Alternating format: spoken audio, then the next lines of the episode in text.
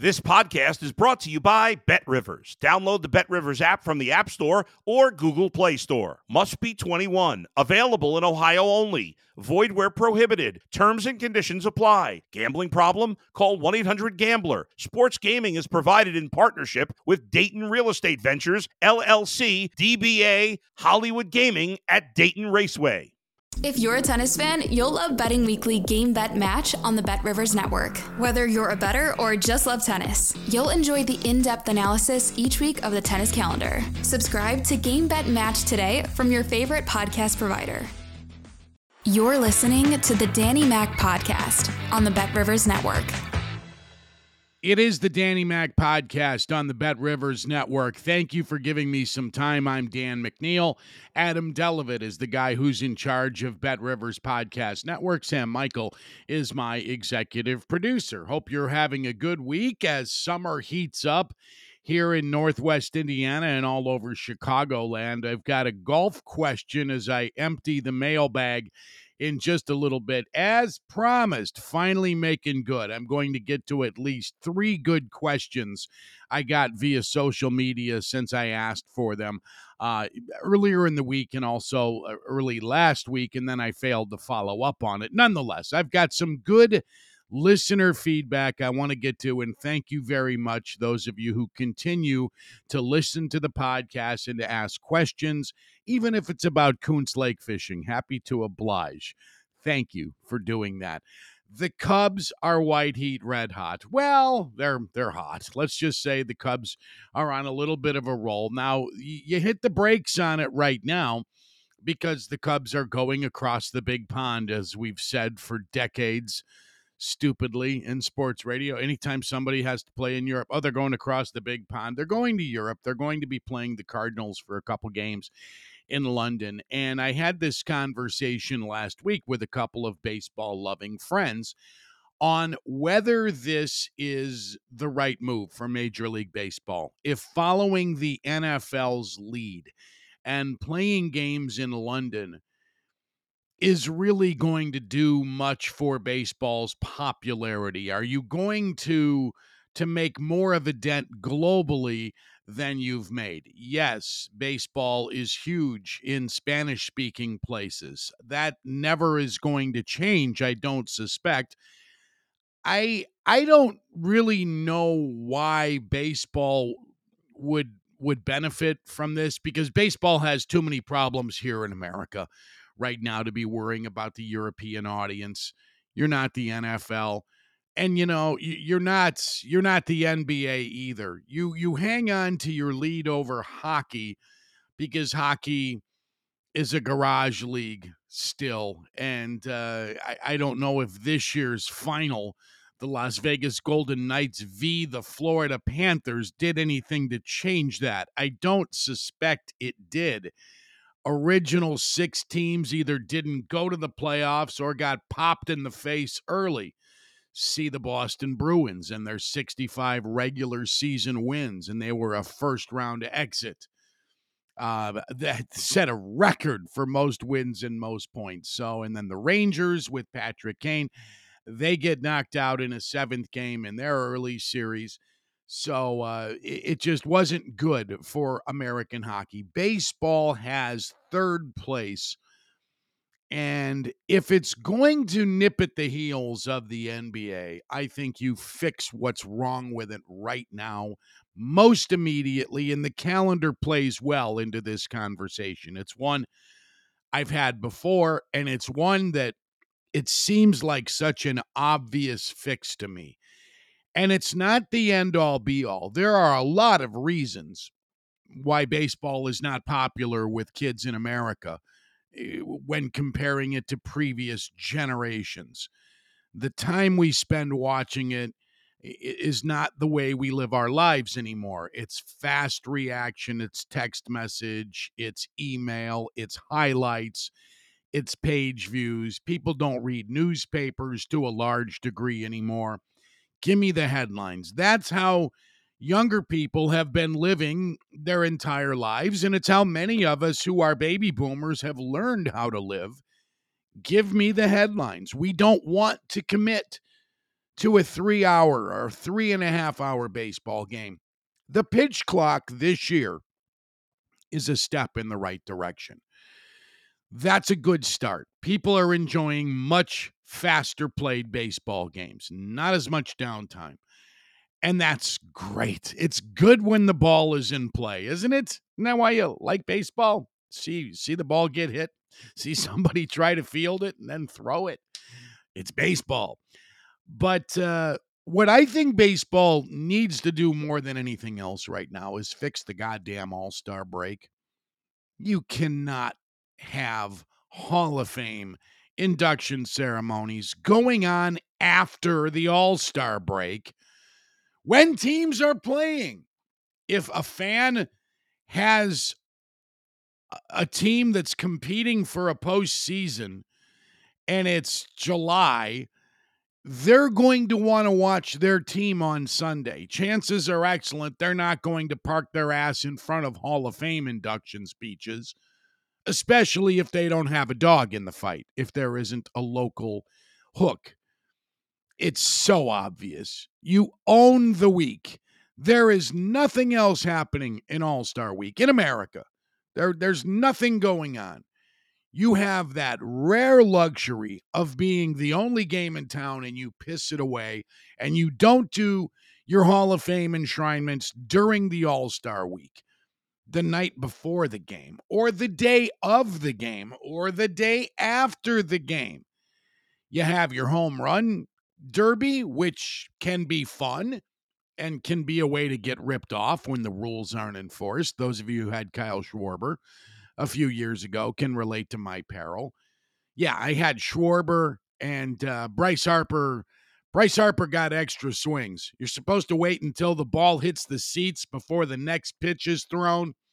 Harper cheated, but there was uh, there was nobody to whom I could complain. Anyway, that's a fun thing with the All Star break. Have the ceremony then, and there has to be at least a couple guys every year worthy of enshrinement. The NFL maybe gives us too many enshrinees. Baseball sometimes gives us nothing. Nope, nobody was good enough to get into our Hall of Fame this year. What? What are you talking about? Nobody was good enough this year. Are you serious? So you you've got to fix that. And something I've been on for the last few years as well. And I'm going to come off as as an ageist here, but we're talking about younger people not watching baseball.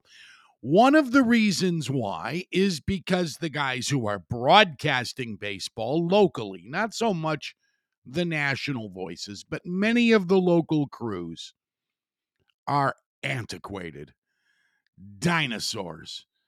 You've got a lot of old school baseball thought processes being shared by former pitchers and former infielders, former sluggers all over the country. Guys who remember when the Montreal Expos was were in their first season and played their games at Jarry Park. Guys who call the American flag old glory or Stars and Stripes, waving in the breeze off fabled Lake Michigan, Chip Caray. It's just not cool at all. There is no degree of hipness in in so many of these broadcast booths. And a few years ago, we found a particular, we got quite a kick out of the Pirates booth. Greg Brown was the play by play man. And uh, I believe it was Steve Blass it was a former i'm pretty sure it was blass who was sitting with him and they were they were complaining about jewelry and tattoos and i wound up i, I told my producer get greg brown on the show i want to talk to him about why he hates jewelry on today's players they were bitching kids today you know look at these bums uh, and he said he thinks it's an impairment on the basis. He actually sat there with a straight face and says, "Yeah, it can it can be an impairment when you're running the bases having the jewelry on." Okay. I was unaware of that. Thank you, Craig, and thank you for nothing. Now, Blass since has retired, and they have some new meat in the Pirates broadcast booth. But, jeez, get younger. And, you know, and not getting younger for the sake of younger, get younger to get better if you've got better voices. When I watch Quick Pitch, which is on Major League Baseball Network every morning, and it's it's a whip around the league. You find out what every team in the league did last night. You get to listen to all four crews both the home and the visitors' radio and TV booths. So you might hear Len Kasper from White Sox radio and the pitch from Michael Kopech, and then you might hear Rangers television giving you the highlight of, of one of several solo home runs. Um, and, and, then they bounce back and forth, both TV crews.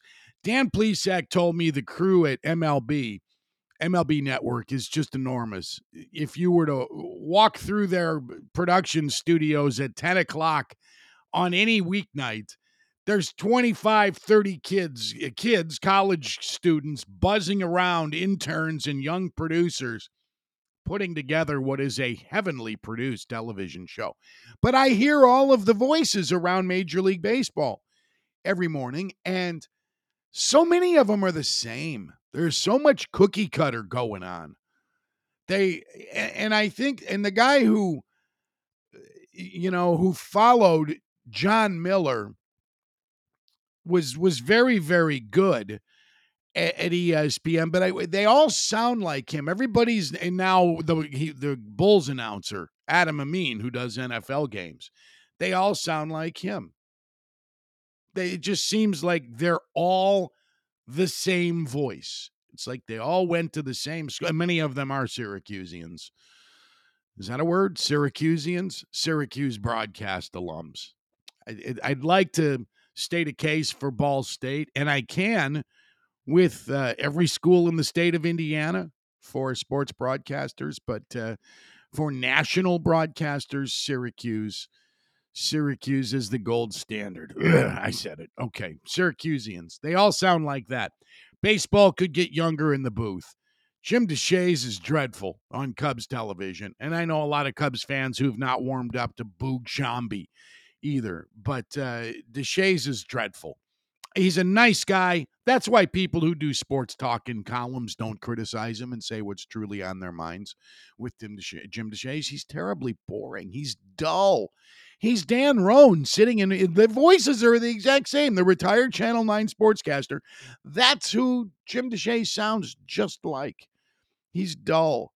And Darrin Jackson on Sox radio has never been a very dynamic announcer. And Benetti and Stone doing uh, doing White Sox television are very good when they're not doing their vaudeville act. I don't need Jason Benetti to constantly be trying to uh, trying to be the funniest dude in the room. Let it come to you. Stone's naturally a funny guy sometimes. So just don't don't force it. And and Cubs radio is a big dose of Zach Zaidman, who seems to be the the heir apparent to Pat Hughes, a youth movement. Uh, Zach, one of those broadcast school guys, a Syracusian as well not much originality coming out of these booths. But I think Zach ultimately is going to succeed Pat Hughes, and that's it's it's a youth movement, and he knows what uh, BFF means. Pat doesn't. Pat got mad at somebody for thinking they were saying something bad on the radio a few years ago.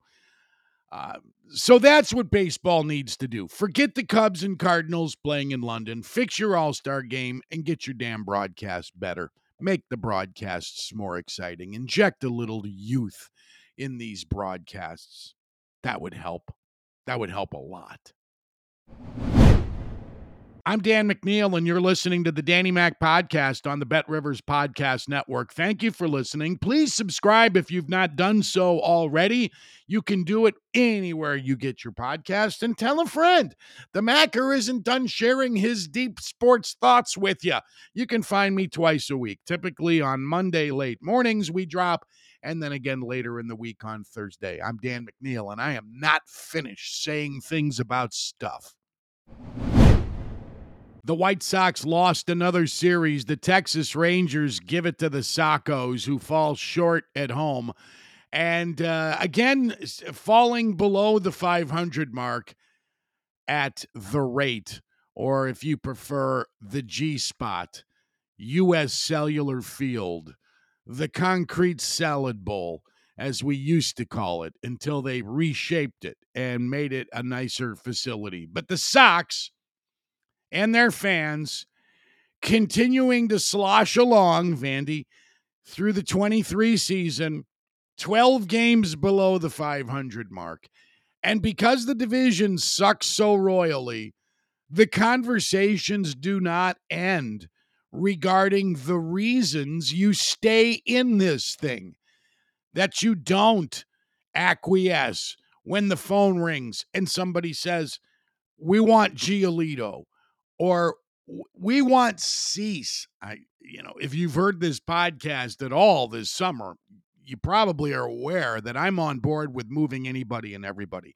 It would take a colossal pitch to get me interested in parting with Junior, Luis Robert, but the rest of them, you can have them all. There's not one guy on that roster who's untouchable.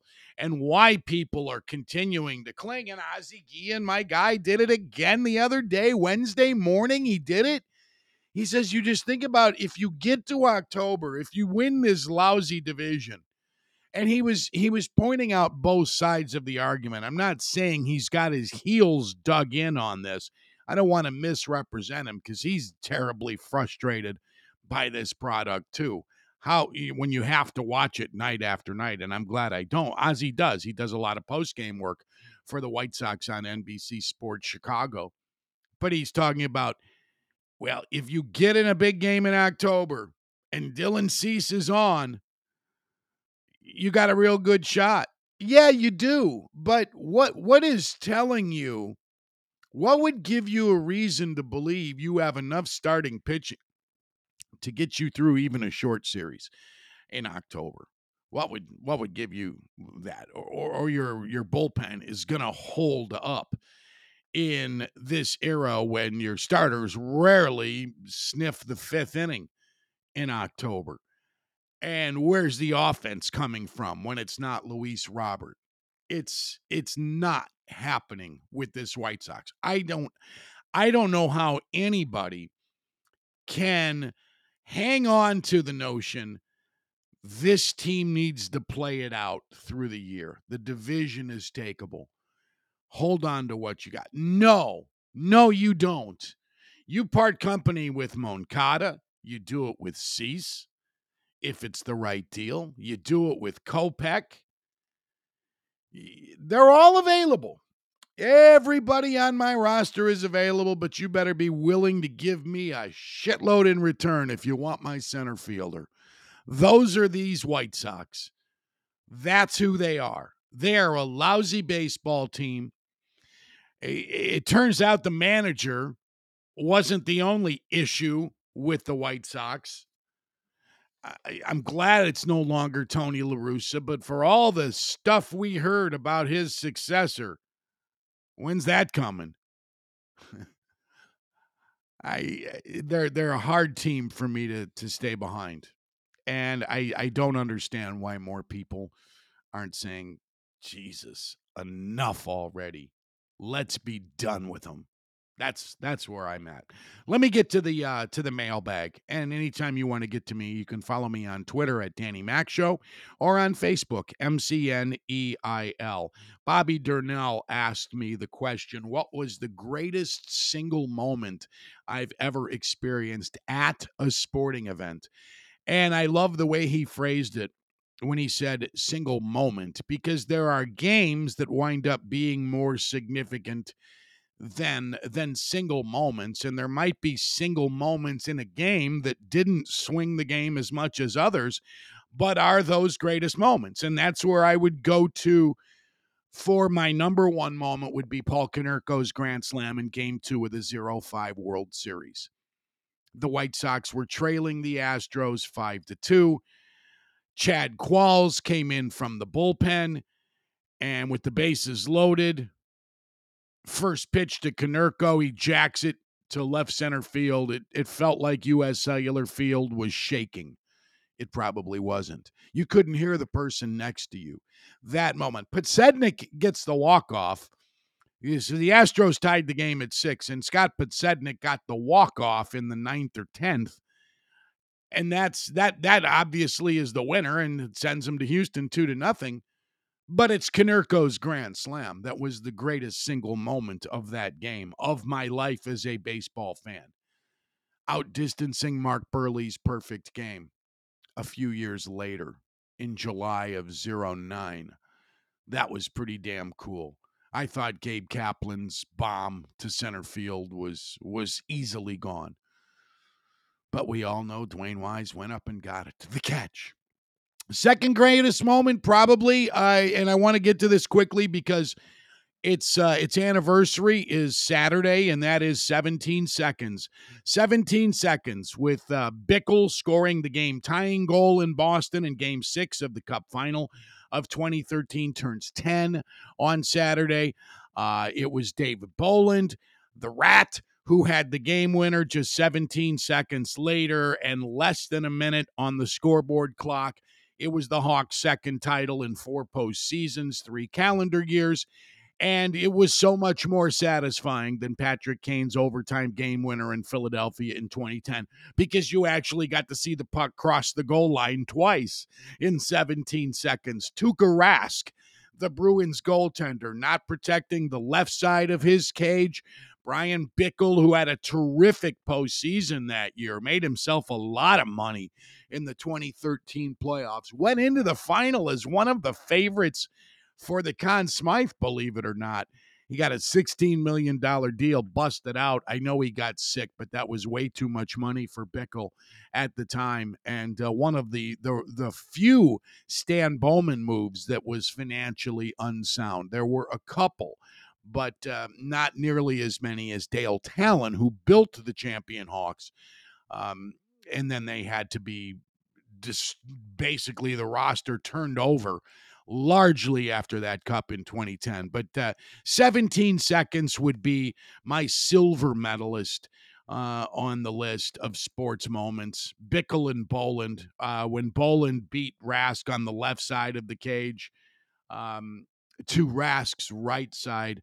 I grabbed my radio partner and just started shaking him. I said, Spiegel, the Hawks have won the effing cup. The Hawks have won the effing cup. My Koontz Lake guy, uh, as I uh, awkwardly take a real hard left hand turn, thanked me for mentioning the air bubblers out at Koontz Lake. I'm not fishing that lake again. That that is a cesspool. They have oxygen uh, oxygenation problems out there. The fish life is is not very good. The water doesn't look outstanding and it's just torn up too much from recreational boating. I'm a rec boater. I will use Koontz Lake for recreational boating, but I've taken my fishing rod out to Coonbee National for the last time. And uh, the last question I want to get to is from a listener, Mark Day. And Mark, thank you for being a regular on the podcast and an advocate. He tells me he has passed along the word about the Danny Mac podcast to all of his friends who bitch about today's state of sports radio. He wants me to to be a little bit more I guess from the toes, a little bit more how did I get there? Give a little bit more is what he's asking on how I've come about reaching golf acceptance because he can't get there. Uh, Mark says he's a little bit younger than I am but he cannot arrive at a point where he can get in a golf cart and, and say, I'm going to be happy, even though I don't know what my score is today, because I will pick up the ball a couple times and I might even take a hole or two off if I'm not feeling well. It's not easy, dude. I it took me a while. I'm not saying this happens overnight. It is a process. I think we have to remind ourselves anytime we get a chance to get on the golf course, it beats working. And while we're not what we once were, maybe even as recently as five years ago, 10 years ago. I know that's the case with me. Uh, you gotta you you gotta relish those chances while you still have them. I mean, I went to a funeral last week for a dude who's one year older than I am, a guy I used to run around with and pal with, and and he died and it's it's being reminded of stuff like that. I'm getting out today, for example, with seven high school buddies, two foursomes back to back at a golf course in Northwest Indiana. Uh, and, and we're having four two man scrambles. That's another way we have found, I have found, and I've shared it with the guys, and they love this concept. I ranked our players one through eight, pairing the one with the eight, the two with the seven, so on, so on. So we have even teams. It's not the low score of the two guys. You don't play your own ball. The two guys hit the best ball of the pair.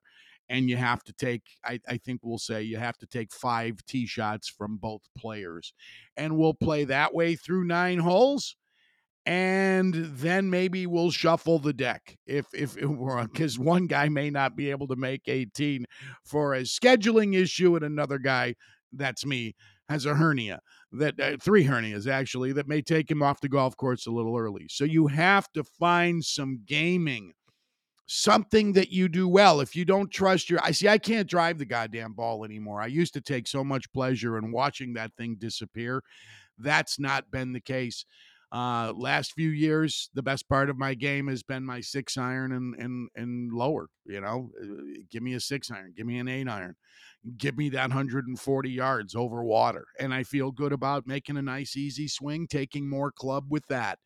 And if you want to have a closest to the pin contest on every par three, I'm in on that because that's a, so we're going to do that today as well. So it, it it's a process. It doesn't happen overnight. Mark, and thank you for for asking me to be a little bit more explanatory. And uh, I, I hope that gives you some indication as to where I'm on. And I think this parlays into something I had a conversation with regarding my therapist actually this week, and that is getting more in touch with my spiritual side, because that is a place where I have found peace on the golf course, peace with with my deteriorated game and my age and my my ultimate demise. Uh, I need to do that in other areas, and I, I think that I have found it through uh, the golf part, which is such a minimal part of my life, is good. I, I think I'll remember those things after I practice them today and take them into my daily approach. Um, because apparently I haven't been doing that based on the content of yesterday's skull session um, on the couch. Can you see the real me? Can you? Can you? Thank you very much for listening to this edition of the Danny Mac podcast. I'm the Mac part. My name is Dan McNeil, and I will be back Tuesday next week. Um, soon we'll have Darren Pang on the uh, podcast for you, the former Blackhawks goaltender. Uh, who is now back in their television booth? He's been employed by the team before and a long time on NBC NHL network. He's been the uh, analyst for the St. Louis Blues for about 15 years. He's coming back to Chicago. He'll be on the show next week. And, is, and you know, I will be counting down to training camp, looking very much forward to that and to see what stupid thing Aaron Rodgers may say next. Thank you for listening. Have a great weekend. I'm Dan McNeil. Thanks for listening to the Danny Mac podcast on the Bet Rivers Network.